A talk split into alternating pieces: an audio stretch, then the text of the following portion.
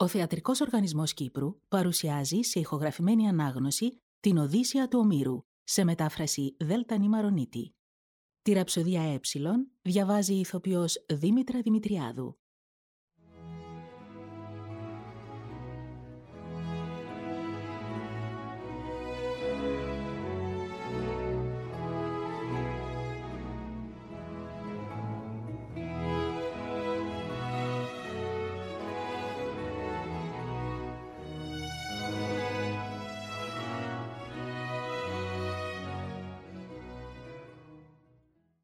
Απόπλους Οδυσσέως παρά Καλυψούς. Μόλις σηκώθηκε η αυγή από την κλίνη του ευγενικού της τυθονού, το φως να φέρει σε θνητούς και αθάνατους, αμέσως και οι θεοί συνάχτηκαν στους θρόνους τους, στη μέση οδείας, που ψηλά βροντά και έχει τη δύναμή του ακαταμάχητη. Τότε και η Αθηνά άρχισε να μιλά τα πάθη τα πολλά του Οδυσσέα μνημονεύοντας. Είχε την έγνοια του εκεί που ξέμεινε στα δώματα της Καλυψός. Δία πατέρα κι άλλοι θεοί μακαρισμένοι με της Αθανασίας το χάρισμα. Κανένας πια που το βασιλικό ραβδί κρατά δεν θα είναι πρόθυμος, ήπιος και νυφάλιος. Μήτε βαθιά στα φρένα του το δίκαιο θα γνωρίζει μόνο από εδώ και πέρα, θα μπορεί να δείχνεται άσπλαχνος, να ξεστρατίζει σε παράνομα έργα, αφού μες στο λαό του, όπου ο θείος Οδυσσέας βασίλευε, κανείς δεν τον αναθυμάται, κι ας ήταν γλυκός μαζί τους σαν πατέρας. Κι όμως, εκείνος βρίσκεται σε ένα νησί αφημένος, με πόνο ασήκωτο, στα δώματα της νύφης Καλυψός, που τον κρατά άθελά του και δεν μπορεί να ξαναδεί την πατρική του γη, γιατί του λείπουν και καράβια και κουπιά και σύντροφοι που θα μπορούσαν να τον φέρουν πίσω, περνώντας την πλατιά ράχη της θάλασσας. Τώρα και το μονάκριβο του γιο γυρεύουν να σκοτώσουν όταν γυρίσει σπίτι του. Πήγε να ακούσει νέα του πατέρα του, πρώτα στην Πύλο την ιερή στη Λακεδαίμονα τη θεία μετά. Όμως και ο Δίας, που τα σύννεφα συνάζει, στην Αθηνά αποκρίθηκε. «Κόρη, τι λόγος βγήκε από το στόμα σου ανεμπόδιστος; Εσύ δεν ήσουν που αποφάσισες σε εκείνη τη βουλή, πίσω ο Οδυσσέας γυρίζοντας, να πάρει εκδίκηση από τους μνηστήρες. Όσο για τον τηλέμαχο, στο χέρι σου είναι. Εσύ τον οδηγείς κατά πως ξέρεις και μπορείς, ώστε με δίχως βλάβη να πατήσει της πατρίδας του το χώμα, ενώ οι μνηστήρες άπραχτοι να φέρουν στο λιμάνι το καράβι τους. Και ευθύς στο γιο του Ερμή στράφηκε να του πει «Ερμή, μαντατοφόρε εσύ όλα μας τα μηνύματα. Σου παραγγέλλεται να πεις στην καλή κομινήφη την άψογη εντολή μας το νόστο του καρτερικού Οδυσσέα, πως πρέπει να γυρίσει πίσω, χωρίς τη συνοδεία θεών ή και θνητών ανθρώπων. Πάνω σε μια ξυλόδετη σχεδία, είκοσι μέρες και φρικτά βασανισμένος, στην έφορη σχερίας φτάσει, τη χώρα των φεάκων, που είναι η φύτρα του συγγενική με τον Θεόν. Και αυτοί από καρδιάς θα τον τιμήσουν σαν Θεό και με καράβι θα τον στείλουν στην γλυκιά πατρίδα. Απλόχερα θα του χαρίσουν χαλκό, χρυσό και ρούχα. Όσα ποτέ ο Οδυσσέας δεν θα έφανε μαζί του από την τρία, αν δίχως βλάβη είχε γυρίσει, μ' όλα τα λάφυρα που του πέσαν στη μοιρασιά. Είναι της μοίρας του να ξαναδεί δικούς και φίλους, να φτάσει στο ψηλό παλάτι του, το χώμα να πατήσει της πατρίδας του. Μίλησε ο Δίας και δεν απήθησε ο Ερμής, ψυχοπομπός και αργοφωνιάς. Αμέσως έδεσε στα πόδια του τα ωραία σαντάλια, εκείνα τα θεσπέσια και χρυσά που ανάλαφρα με τις πνοές του ανέμου τον ταξιδεύουν στην απέραντη στεριά και στα πελάγη. Πήρε και το ραβδί του, αυτό που μαγνητίζει τα μάτια των ανθρώπων, ο όποιου θελήσει εκείνος και τα κλείνει ή και από τον ύπνο το βαθύ τους ανασταίνει. Με τούτο το ραβδί στα χέρια του άρχισε να πετά ο κρατερός αρκοφωνιάς και ολοταχώς από τον εθέρα του ουρανού πάνω από την πιερία χύθηκε στο πέλαγος. Το κύμα κροπατώντας σαν το γλάρο που ψάρια αρπάζει από τους άγριους κόλπους της ατρίγητης θαλάσσης, βρέχοντας τα πυκνά φτερά του στο αλμυρό νερό. Όμοιος με γλάρο και ο Θεός Ερμής, φάνταζε καβαλάρις των αμέτρητων κυμάτων. Και όταν πετώντας έφτασε το απόμακρο νησί, από τον πόντο τότε βγήκε το μενεξελί και πάτησε τη γη.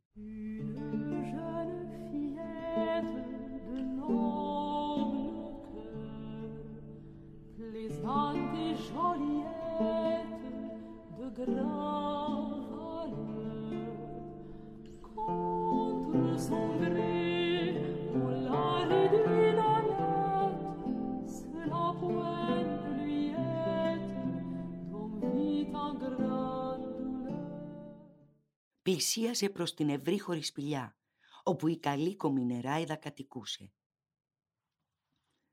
Τη βρήκε μέσα. Κόρονες στη σχάρα μια φωτιά μεγάλη και μοσχοβόλαγε ένα γύρο το νησί που καίγονταν ο κέδρος, ο καλόσχιστος κιθούγια. Εκείνη εκεί, να τραγουδά με την ωραία φωνή της, υφαίνοντας τον αργαλιό με τη χρυσή σαΐτα. Γύρω από τη σπηλιά θρασομανούσε δάσος με λεύκες, σκλήθρες, κυπαρίσια μυριστά. Πουλιά με τα φτερά τους τεντωμένα τώρα πάνω στους κλόνους κούρνιαζαν. Γεράκια, κουκουβάγες και μακρύγλωσσες θαλασσινές κουρούνες που ξόδεψαν τη μέρα τους στη θάλασσα. Και εκεί, μπροστά να περιβάλλει τη βαθιά σπηλιά, μια νιούτσικη και καρπερή κλιματαριά, στα φύλλα φορτωμένη, τέσσερις γκρίνες στη σειρά να τρέχουν, στο πλάι μια της αληνής. Κι όμως, η κάθε μια αλλού το γάργαρο νερό της να ξεδίνει. Στις δυο μεριές, λιβάδια μαλακά, μάγριες βιολέτες και άγρια σέλινα. Και ένας θεός ανέρχονταν εδώ, κοιτάζοντας αυτό της ομορφιάς το θαύμα, θα γέμιζε αγαλίαση η ψυχή του. Έμεινε εκεί ο Ερμής, ψυχοπομπός και αργοφωνιάς, το θαύμα να κοιτάζει. Και όταν ο νους του χόρτασε θαυμάζοντας, το βλέμμα του γυρίζοντας παντού, μπήκε κατόπι στη φαρδιά σπηλιά. Μόλις τον είδε καλυψό, αρχοντική θεά, ευθύς τον αναγνώρισε, γιατί οι θεοί δεν μένουν μεταξύ τους άγνωστοι, ακόμη και όταν κατοικούν μακριά ο ένας από τον άλλον. Μόνο τον μεγαλόψυχο Οδυσσέα δεν βρήκε στη σπηλιά. Όπως και πριν, έτσι και τώρα. Στην ακτή καθόταν και έκλαιγε. Τα σωθικά του τρώγοντας με δάκρυα, στεναγμούς και λύπες, κοιτάζοντας με μάτια βουρκωμένα απέραντο το πέλαγος. Η Καλυψό, αρχοντική θεά, ρώτησε αμέσως τον Ερμή, αφού πρώτα τον κάθισε σε κάθισμα γυαλιστερό και ωραίο. Ποιος λόγος, πες μου, Ερμή με το χρυσό ραβδί σε φέρνει εδώ; Κι αν είσαι φίλος σου ακριβώς, δεν το συνήθιζες ως τώρα. Μίλα λοιπόν κι άνοιξε την ψυχή σου. Πρόθυμη είμαι να το κάνω τι ζητάς. Φτάνει να τον μπορώ και να μπορεί να γίνει. Μα πρώτα έλα μαζί μου, θέλω να σε φιλέψω. Τον λόγο της συμπλήρωσε η θεά και του έστρωσε τραπέζι άφθονη αμβροσία, νέκταρ κόκκινο. Κι έπινε εκείνος και έτρωγε, ψυχοπομπός και αργοφωνιάς, ώσπου διπνώντας χόρτασε και φράνθη. Τότε κι αυτός με τη σειρά του πήρε το λόγο κι είπε «Θεά εσύ, ένα Θεό ρωτάς πως έφτασα εδώ πέρα. Ξεκάθαρα θα σου μιλήσω, όπως το θέλησες και μόνη σου.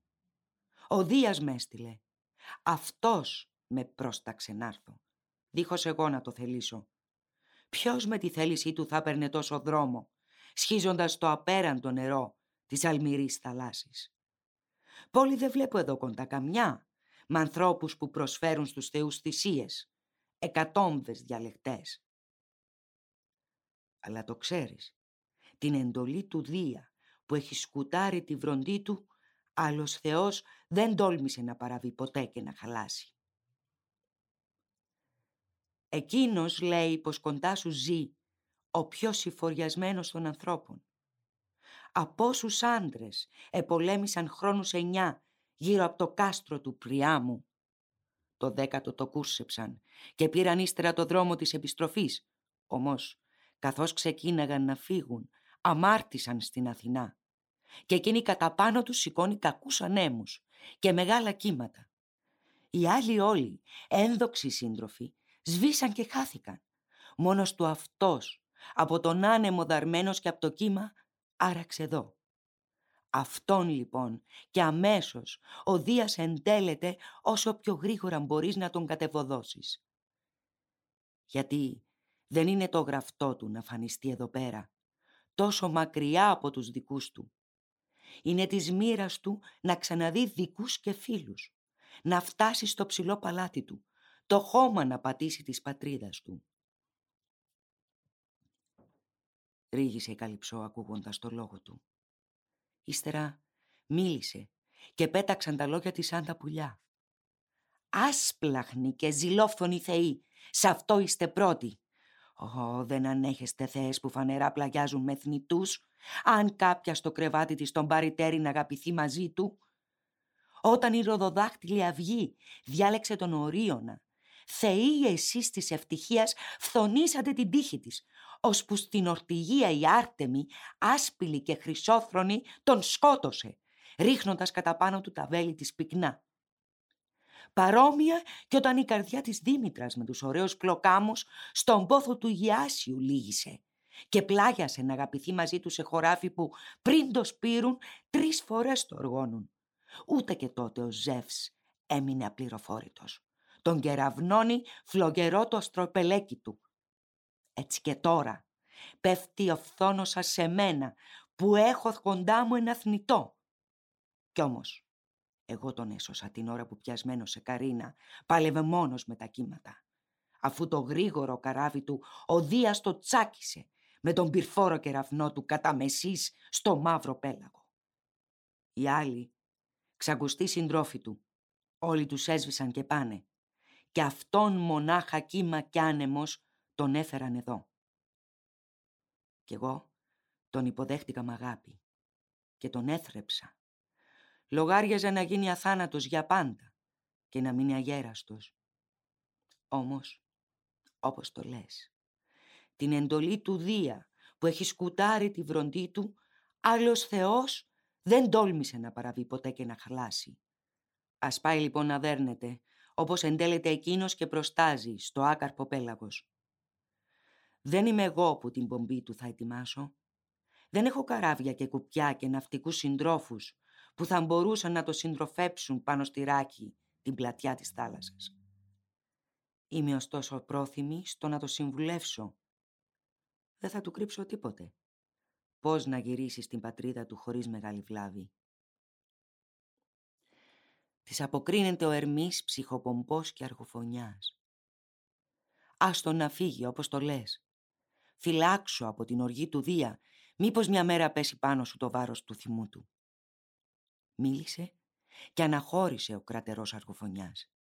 Και εκείνη, σεβαστή νεράιδα, πήγε να βρει το μεγαλόψυχο Οδυσσέα, στην προσταγή του Δία υπάκουη. Τον βρήκε εκεί, να κάθεται στο περιγιάλι.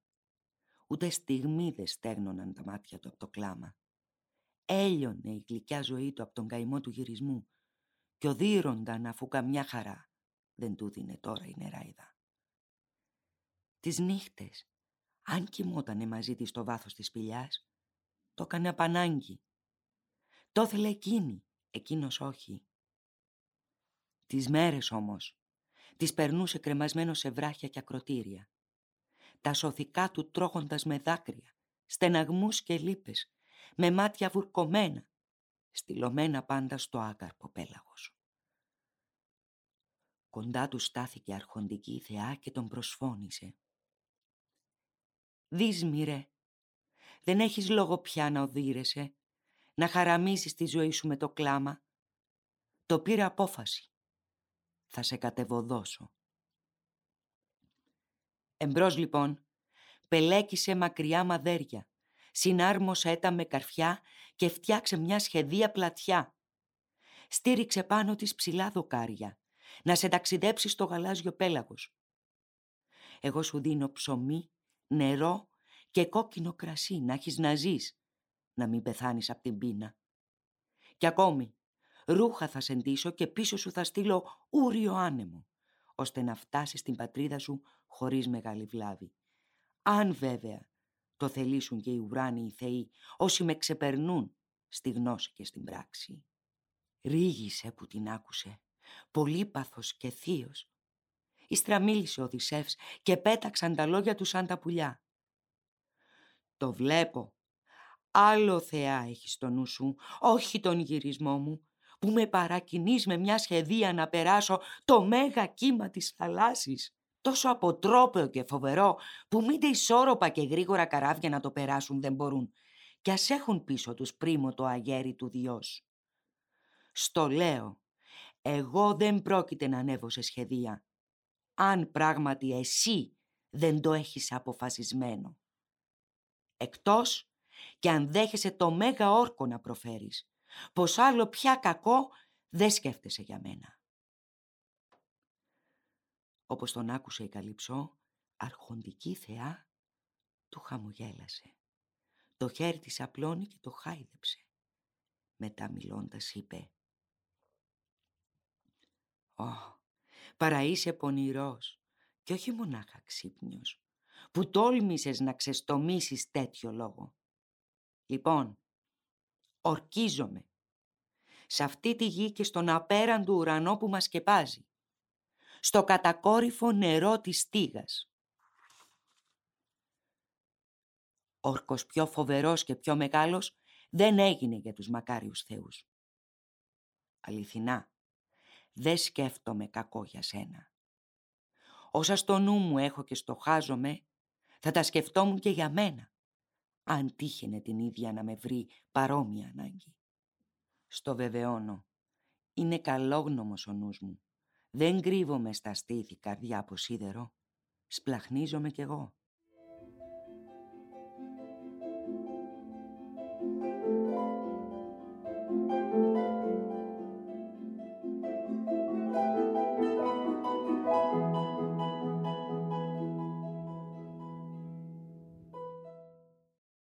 Έτσι του μίλησε η αρχοντική θεά και πήρε να βαδίζει με γοργό ρυθμό. Εκείνος πήγαινε στα χνάρια της, όσο του σίμωσαν στο βάθος της σπηλιάς. Ένας νητός και μια θεά. Κάθισε αυτός στο ίδιο κάθισμα από όπου λίγο πριν ανασηκώθηκε ο Ερμής. Και τότε η νεράιδα του παρέθεσε τραπέζι. Να φάει, να πιει, καθώς που τρών και πίνουν οι φρωτοί αντίκριτου στο θείο Οδυσσέα πήρε τη θέση της και η ίδια. Οι δούλες της προσφέρουν νέκταρ και αμβροσία. Και οι δυο τους άπλωσαν τα χέρια τους στο έτοιμο δείπνο. Και όταν εφράνθηκαν με το φαΐ, με το πιωτό, τον λόγο πήρε η Καλυψό, αρχοντική θεά, του είπε.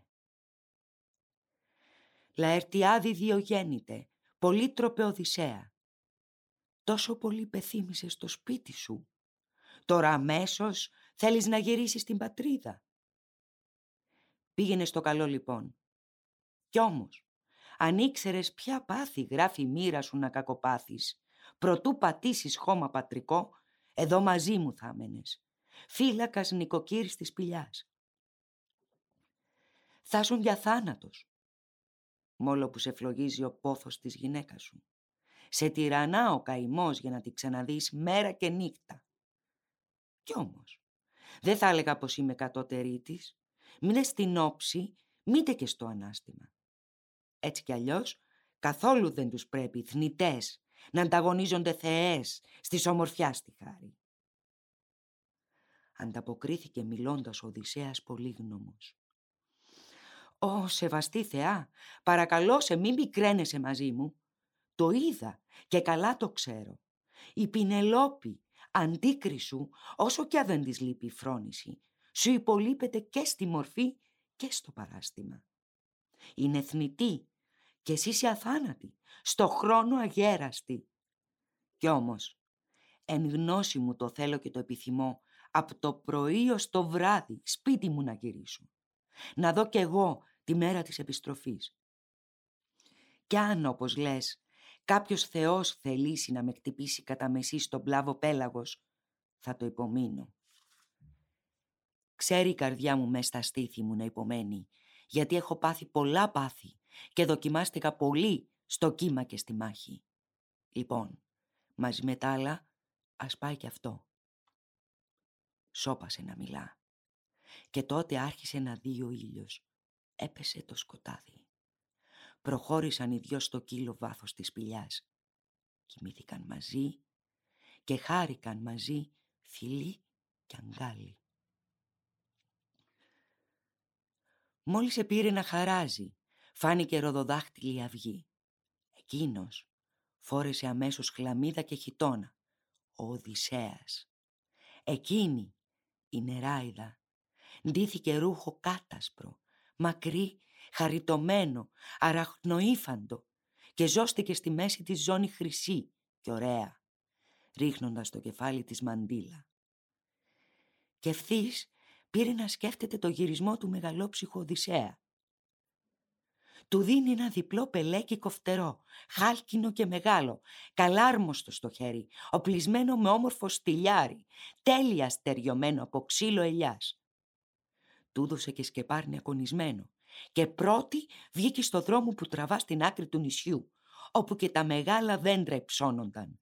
Σκλήθρες και λεύκες, ουρανομίκη έλατα, στεγνά, κατάξερα, για να μπορούν ανάλαφρα να πλέουν. Τα δέντρα τα ψηλά του δείχνει και ξαναγύρισε προς τη σπηλιά η καλυψό θεόμορφη. Εκείνος άρχισε να κόβει τους κορμούς. Γρήγορα πήγαινε η δουλειά. Συμπλήρωσε τους είκοσι κομμένους και τους πελέγησε με το χαλκό τους κλόνους. Τους έξισε μετά και τους εστάθμισε για να νεήσει. Στην ώρα της θεόμορφη και καλυψό φέρνει τα τρύπανα. Και αυτός τα ξύλα τρύπησε και τα σοφίλιασε, ταιριάζοντάς τα με ξύλινα καρφιά και αρμούς. Όσο φαρδί το ορνεύει μάστορης που κατέχει την τέχνη του άριστα, τον πάτο καραβιού για φόρτωμα, τόσο φαρδιά και ο Οδυσσέας την έφτιαξε την πλάβα, στεριώνοντας τα ίκρια με πολλά στραβόξυλα, ώσπου απλώνοντας μακριές σανίδες τέλειωσε την κουβέρτα. Τότε και το κατάρτι το έμπηξε στη μέση, μαντένα ταιριασμένη, και το τιμόνι το μαστόρεψε, να είναι ο κυβερνήτης του. Ύστερα τη σχεδία περίφραξες στο κύμα για να αντέχει, με κλονάρια ιτιάς, ρίχνοντας από πάνω φύλλα. Και ξαναφτάνει καλυψό θεόμορφη, με το λινό για τα πανιά. Καλά κι αυτά τα μαστορεύει. Τα ξάρτια και τα κάτω καραβόσχηνα της έδεσε και με φαλάγγια τη σχεδία της σέρνει και τη ρίχνει στο θείο κύμα της θαλάσσης. Είχε πια συμπληρώσει μέρες τέσσερις, ώσπου τα τέλειωσε όλα. Στην πέμπτη μέρα η καλυψό θεόμορφη τον ξεμπροβόδισε από το νησί της, αφού τον έλουσε η ίδια και του φόρεσε ρούχα που μοσχομύριζαν. Του έβαλε μέσα και ένα ασκί, μαύρο κρασί γεμάτο, και δεύτερο, ακόμη πιο μεγάλο, με νερό, και ένα δισάκι με τα τρόφιμα και τα προσφάγια, νόστιμα όλα και πολλά. Του στέλνει και τον ούριο άνεμο, άβλαβο και γλυκό. Όλος χαρά ο θείος Οδυσσέας και αγαλίαση. Με πρίμο αγέρι σήκωσε τα πανιά, κάθισε στο τιμόνι και το κυβέρνησε με τέχνη. Ήπνος δεν έπεσε στα βλεφαρά του, αλλά κοιτούσε συνεχώς την πουλια, τον βουκόλο που δει αργά, την Άρκτο που τη λένε κι αμάξι. Δεν φεύγει από τη θέση της γυρίζοντας, μόνο παραμονεύει τον ορίωνα και μόνη αυτή δεν λέει να πέσει στα λουτρά του ωκεανού καλυψό η θεόμορφη τον είχε ορμηνέψει. Αυτό το αστέρι πάντοτε να το έχει ποντοπορώντας το ζερβό του χέρι.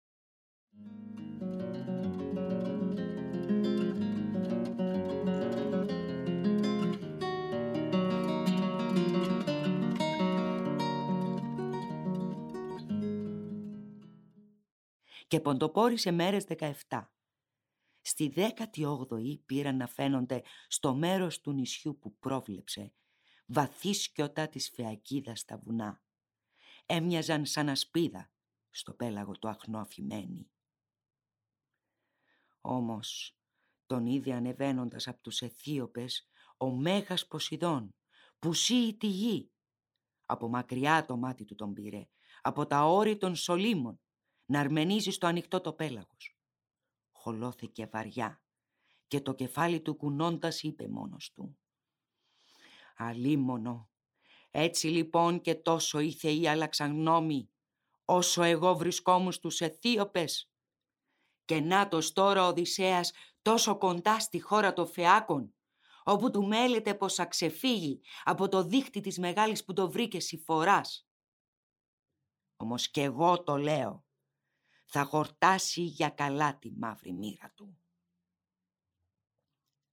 Μιλώντας, σύναξε τα νέφη και πιάνοντας την τρίενα στα χέρια του, συντάραξε τον πόντο, συνέφιασε θάλασσα και στεριά, ξεσήκωσε όλες μαζί τις θύελες και τους ανέμους όλους. Έγινε η μέρα νύχτα, πέφτοντας ψηλά από τον ουρανό. Λεβάντες και νοτιάς, άγριος πουνέντες και βοριάς εθερογέννητος, συγχρόνως φύσηξαν και σήκωσαν τεράστιο κύμα. Λυθήκαν τότε του Οδυσσέα τα γόνατα. Λίγησε η ψυχή του. Βάρινε η γενναία καρδιά του και μόνος του μιλούσε. Άμυρος και τρισάμυρος εγώ. Τι άλλο πιο μεγάλο κακό με περιμένει. Τρέμω, μήπως όλα τα είπε αλάθευτα η Θεά που μου προφήτεψε πως θα χορτάσω πάθη του πελάγου προτού πατήσω χώμα της πατρίδας. Και να που τώρα όλα επαληθεύονται. Αφού ο Ζεύς με τέτοια νέφια πάκρι άκρη σκέπασε το μέγα ουρανό, τον πόντο τάραξε. Η θύελα λισομανά, σφυρίζουνε από παντού ανέμοι. Καμιά πια σωτηρία. Σκέτος όλεθρος. Ευτυχισμένοι τρεις και τέσσερις φορές οι Δαναοί που είχαν την τύχη στην ευρύχωρη τρία να χαθούν για τους ατρίδες. Κι εγώ, μακάρι εκεί να είχα τελειώσει. Εκεί να με έβρισκε η μοίρα του θανάτου. Τη μέρα εκείνη που τρώεσα μέτρητη με σημαδεύαν με τα χάλκινα τους δόρατα, καθώς για τον νεκρό Αχιλέα πολεμούσα. Τότε θα με τιμούσαν και με του τάφου τα χτερίσματα.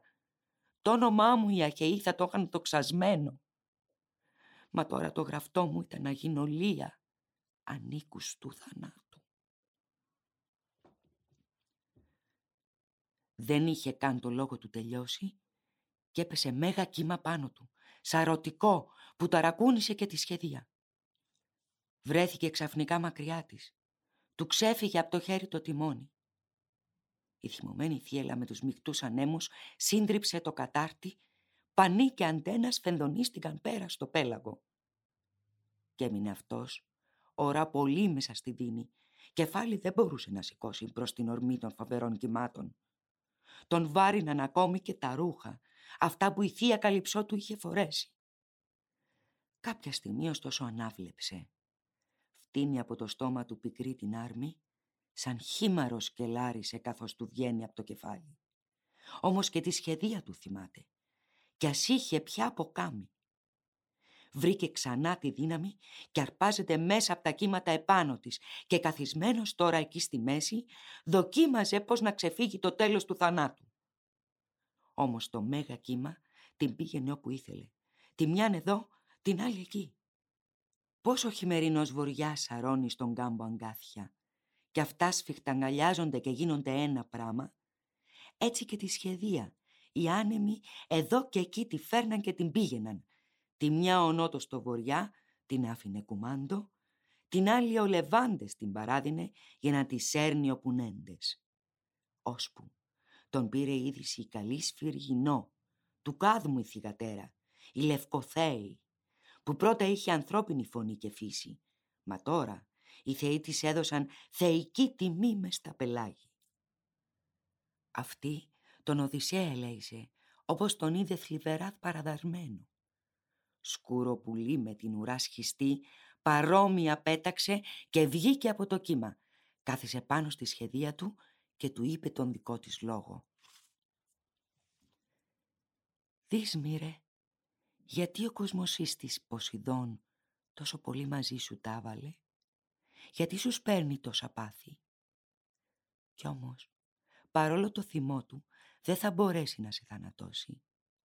Να κάνεις μόνο ό,τι σου πω και δεν μου φαίνεσαι ασύνετος. Βγάλε από πάνω σου αυτά τα ρούχα. Ξέχασε τη σχεδία σου και χάρισε τη στους ανέμους. Βάλε τα δυνατά σου να κολυμπήσεις με απλωτές νόστο να βρεις τη χώρα των φεάκων, όπου η μοίρα σου σου γράφει να γλιτώσεις.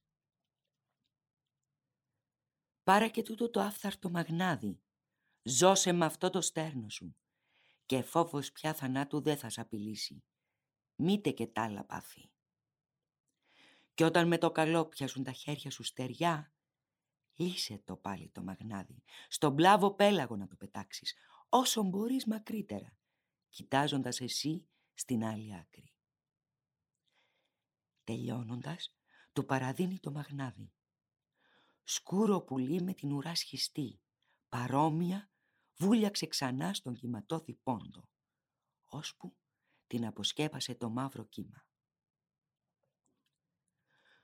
Μόνος του τώρα ο Οδυσσέας πολύπαθος και θείος, σε σκέψη δίβουλη πλεγμένος, αναστενάζοντας βαριά, γύρισε εκεί στη γενναία ψυχή του.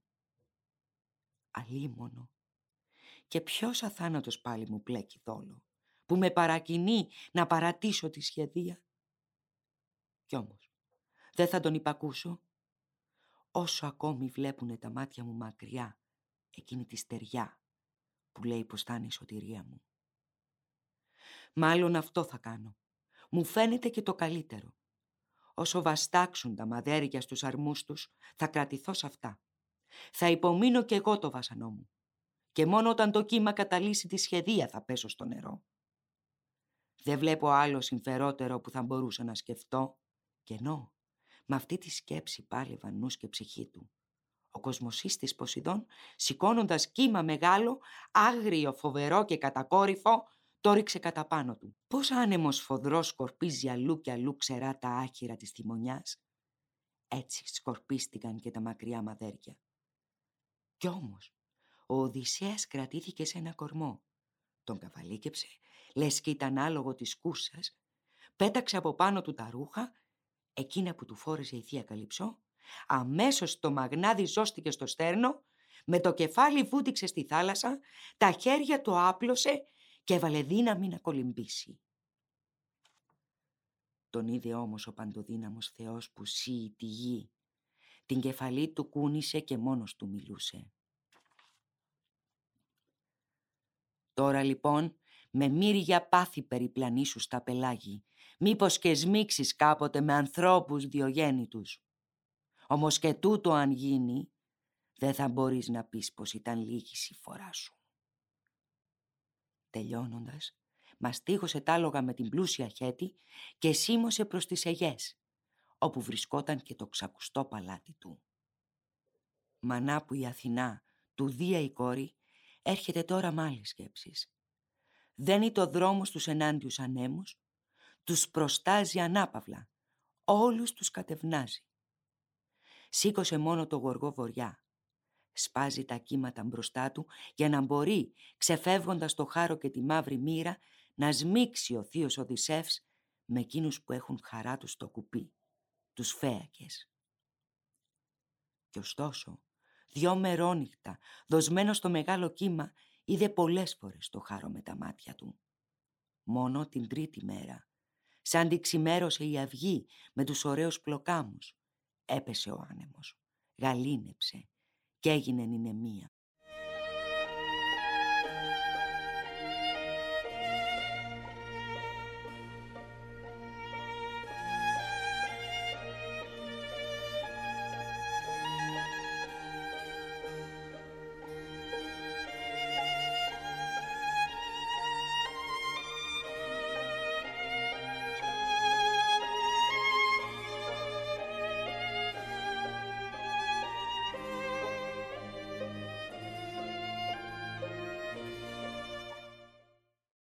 Και ξαφνικά βλέπεις το πλάι του στεριά, Όπως τον σήκωσε ψηλά ένα μεγάλο κύμα, την είδε μπρος του με το κοφτερό του μάτι. Πόση αγαλίαση νιώθουν παιδιά που αναστήθηκε ο πατέρας τους. Τον είχε βρει και τον κρατούσε στο κρεβάτι βαριά αρρώστια που τον πέδεψε πολύ. Μέρα τη μέρα έλειωνε, καθώς ο δαίμονας τον χτύπησε ο φρικτός. Και τώρα που οι θεοί του λύνουν τα δεσμά της συμφοράς του, αγάλεται. Τόση αγαλίαση δίνει στον Οδυσσέα, η θέα της στεριάς της τασωμένης. Όλος που δει, κολύμπησε να φτάσει για να πατήσει χώμα το ποδάρι του. Αλλά όταν πια τον χώριζε τόση μονάχα απόσταση, όσο που να ακουστεί φωνάζοντας, τον πήρε ο γδούπος που τα ύφαλα της θάλασσας χτυπούσε. Το μέγα κύμα, σπάζοντας φοβερό πάνω στις ξέρες, βόγκαε και ξερνούσε, σκεπάζοντας τα πάντα με αλυσάχνη. Λιμάνια ανύπαρκτα, των καραβιών οι κόλποι ανύπαρκτοι. Υπήρχαν μόνο κάβοι απόκριμνοι, γκρεμοί και βράχοι. Τότε του λύθηκαν τα γόνατα. Λύχησε και η καρδιά του. Βαρυγκομώντας ο Οδυσσέας μόνος του μιλούσε, λέγοντας στην περήφανη ψυχή του. Τώρα τι γίνεται; Αφού ο Δίας ανέλπιστα μου δίνει να δω στεριά και μπόρεσα να φτάσω εδώ μέσα από τόσα κύματα. Δεν βλέπω μέρος πουθενά να καταφύγω που να με βγάλει από την αφρισμένη θάλασσα. Έξω μονάχα βράχη μητερή και γύρω τους βρυχάται το κύμα πολυτάραχο. Λίος και κατακόρυφος αναδρομίζει τείχος πέτρινος και είναι από κάτω το νερό βαθύ. Δεν γίνεται να στηριχτείς τα πόδια και να σταθείς για να ξεφύγεις το κακό. Αν πάω να βγω, φοβάμαι μήπως και με αναρπάξει το μεγάλο κύμα και με συντρίψει πάνω σε γρανιτένιο βράχο. Τότε και η ορμή μου πάει χαμένη. Αν πάλι πω πως κολυμπώ ένα γύρο, μήπως και βρω κάπως απάνεμο ακρογιάλι ή και λιμάνι αυτής της θάλασσας, τρέμω μην και με παρασύρει η αντάρα πάλι στο ψαροτρόφο πέλαγο που ξέρει πως να βαριά στενάζει. Ή και ένας δαίμονας από τα βάθη της θαλάσσης στείλει να με σπαράξει κάποιο κήτος, από τα μεγάλα και πολλά που τρέφει η τρανή Αμφιτρίτη. Καλά τον ξέρω το θυμό του κοσμοσείστη το μένος του εναντίον μου του περιβόητου Θεού. Και όπως ακόμη με στα φρένα και το νου του ανακοινούσε τέτοιες σκέψεις, μεγάλο κύμα τον παρέσυρε, τον έριξε στα βράχια της ακτής. Τότε τις σάρκες του θα ξέσκιζε, τα κόκαλά του θα συντρίβονταν, αν η Θεά Αθηνά, τα μάτια λάμποντας, δεν έδινε τη φώτισή της. Μαζεύοντας τη δύναμή του και με τα δυο του χέρια πιάστηκε από το βράχο και εκεί κρατήθηκε στενάζοντας ώσπου το κύμα πέρασε. Κι αν γλίτωσε έτσι, όμως το κύμα πίσω γυρίζοντας ορμητικό τον έπληξε και τον επέταξε μακριά, ξανά τον πήγε στα βαθιά. Πώς όταν ξεκολλούν τα πόδια από το θαλάμι του, κολλούν απάνω στις θυλές του τα πυκνά χαλίκια. Παρόμοια μείναν κολλημένες κι σάρκες από τα θρασιά του χέρια πάνω στα βράχια. Και εκείνον τον εσκέπασε το μέγα κύμα. Θα ήταν κι αυτό απρόβλεπτος χαμός του δύστιχου Οδυσσέα, αν πάλι η Αθηνά, τα μάτια λάμποντας, δεν έδινε τη φώτισή της. Κατόρθωσε να αναδυθεί από το κύμα που έσπαζε στη στεριά Έστριψε προς τα έξω και λοξά κολύμπησε, κοιτάζοντας μη χάσει τη στεριά από τα μάτια του. Μήπως και βρει κάπως απάνεμο ακρογιάλι ή και λιμάνι αυτής της θάλασσας. Και τότε, κολυμπώντας φτάνει στο στόμα ποταμού Καλύρωου. Αυτός ο χώρος έκρινε πως ήταν ο καλύτερος, αφού του έλειπαν οι βράχοι και ο άνεμος δεν το χτυπούσε. Βλέποντας μπρος του τα νερά του ποταμού να ρέουν, έκανε ολόψυχη νευχή. Επάκουσε, όποιος κι αν είσαι ποταμέ βασιλικέ μου. Προσπέφτω, χίλιες φορές παρακαλώσε. Γλίτωσέ με από την απειλή του Ποσειδόνιου πελάγου. Πρέπει, πιστεύω, και αθάνατοι θεοί να τον σπλαχνίζονται όποιον παραδαρμένος του ζητά το έλεος τους. Ένας που έπαθε πολλά κι εγώ, Τώρα στα γόνατα σου πέφτω ποταμέ μου. Ζητώ να με λεήσεις βασιλιά μου. Η κέτη σου είμαι και το ομολογώ. Ευχήθηκε και ευθύς ο ποταμός ανέκοψε το ρέμα. Σταμάτησε το κύμα. Μπροστά του τα νερά γαλήνεψε, τον πήρε και τον έσωσε στις εκβολές του. Μα είχαν πια λυγίσει και τα δυο του γόνατα. Τα στιβαρά του χέρια λύθηκαν. Ένιωθε τσακισμένος από το κύμα. Σώμα πρισμένο, στόμα, ρουθούνια να ξερνούν τη θάλασσα. Κι αυτός πεσμένος κάτω, δίχως πνοή, δίχως φωνή, σαν λίγο θυμισμένος, τυραννισμένος, από κούραση φρικτή. Κι ωστόσο, μόλις πήρε ανάσα κι ήλθε η ψυχή ξανά στον τόπο της, το μαγικό μαγνάδι λύνοντας το παραδίνεις του ποταμού το ρέμα που έσμιγε με τη θάλασσα.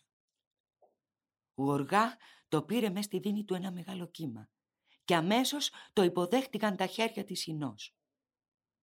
Τότε από το ποτάμι βγαίνει, έγειρε σε ένα σχήνο πλάι, σκύβοντας, φίλησε το χώμα της ζωοδόχου γης. Βαρύθιμος ακόμη, μιλώντας, είπε στη γενναία ψυχή του. Τώρα στο τέλος, τι μου μέλετε να πάθω αλίμονο. Αν μείνω στο ποτάμι και περάσω εδώ τη μαύρη νύχτα, πώς να μη συμμαχίσουν άσχημα πάχνη και παγωνιά, εξαντλημένων να μου πάρουν την ψυχή, έτσι που την αυγή τόσο ψυχρό το αγιάζει. Κατεβαίνει από το ποτάμι. Αν πάλι ανέβω την πλαγιά στο δάσος το βαθύ σκιωτό, αν σε φιλοσιές πυκνές πέσω να κοιμηθώ, πες πως το κρύο και ο κάματος μ' αφήνουν και πέρχεται ύπνος γλυκός. Τα άγρια θηρία τρέμω, μήπως με βρουν και μες σπαράξουν. Κι όπως το συλλογίστηκε, αυτό του φάνηκε πως είναι το καλύτερο. Ξεκίνησε να βρει το δάσος. Το βρήκε πλάι στον ποταμό, ψηλά, σε ξάγναντο. Τρύπωσε εκεί, κάτω από θάμνα δίδυμα, ελιά και αγρίλοι που ξεφύτρωναν μαζί. Δεν έφτανε ως εδώ το μένος των υγρών ανέμων. Δεν τα χτυπούσε αυτά τα θάμνα ήλιος με τις αχτίνες του όταν σηκώνεται λαμπρός. Μήτε η βροχή τα διαπερνούσε. Τόσο πυκνά συμπλέκονταν τόνα μαζί με άλλο. Γλίστρισε ο Οδυσσέας στον κόρφο τους και με τα χέρια του φτιάχνει το στρώμα του παχύ και βρύχωρο από τα φύλλα τα πολλά που ήταν χυμένα γύρω.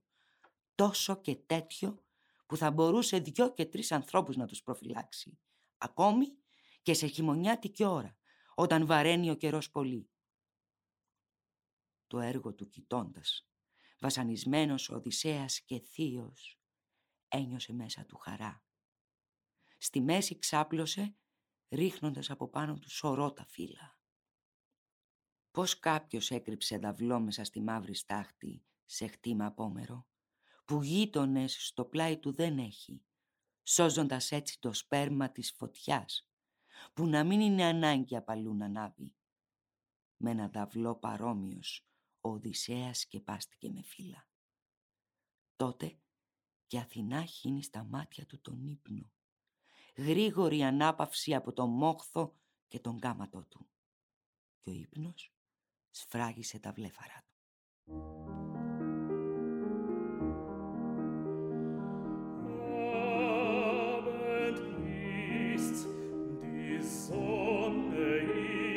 schönste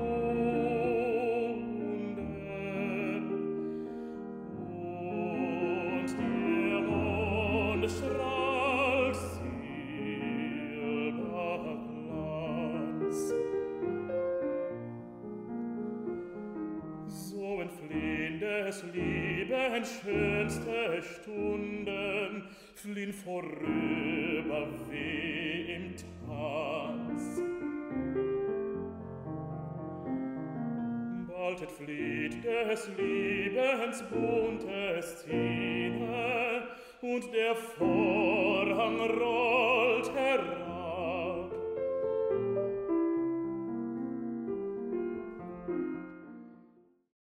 Ήταν ένα επεισόδιο από τη σειρά ηχογραφημένων αναγνώσεων της Οδύσσιας του Ομήρου, σε μετάφραση Δέλτα Νίμαρονίτη. Ακούσατε τη ραψοδία Ε με την ηθοποιό Δήμητρα Δημητριάδου. Μουσική επιμέλεια Μαριάννα Γαλίδη. Μια παραγωγή podcast του Θεατρικού Οργανισμού Κύπρου.